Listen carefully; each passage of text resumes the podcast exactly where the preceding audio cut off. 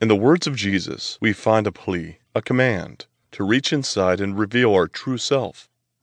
In discovering and knowing ourselves on the deepest level, we will understand the kingdom of heaven is within all of us. It always has been. We will know ourselves for what we are, the sons and daughters of the living God. What is the essential wisdom within the Gospel of Thomas? Simply this the search for self is the most difficult and troubling journey anyone could ever attempt, but it is also the only path with lasting spiritual results. If you can find what is real and honest within you, and if you have the courage to bring it forth, you will gain peace and strength and freedom forever.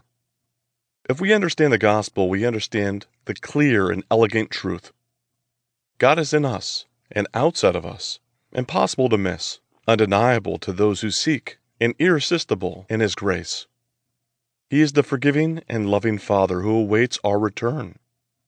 A child knows the way, and old men may realize they have lost the way, but the masses become so involved in the world system, the way to God is forgotten or ignored. What must we do to be saved? has been the same question posed for thousands of years. Jesus' answer in the Gospel of Thomas is shockingly simple Become passers by and bring forth what is within you. What does this mean? Become detached. Don't allow the world to possess you, but instead view it as though you are watching from a distance.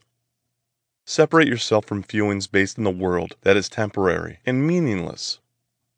Instead, Focus on what is real within you. Find that part of you that is part of Him. Keep it, let it gestate, and give birth to it in your words, deeds, and thoughts. Reject all else. As Jesus commanded the storm, Peace, be still, He also commanded us when He says, Peace, peace I give to you. My peace I give to you, not as the world gives it, but as I alone can give it.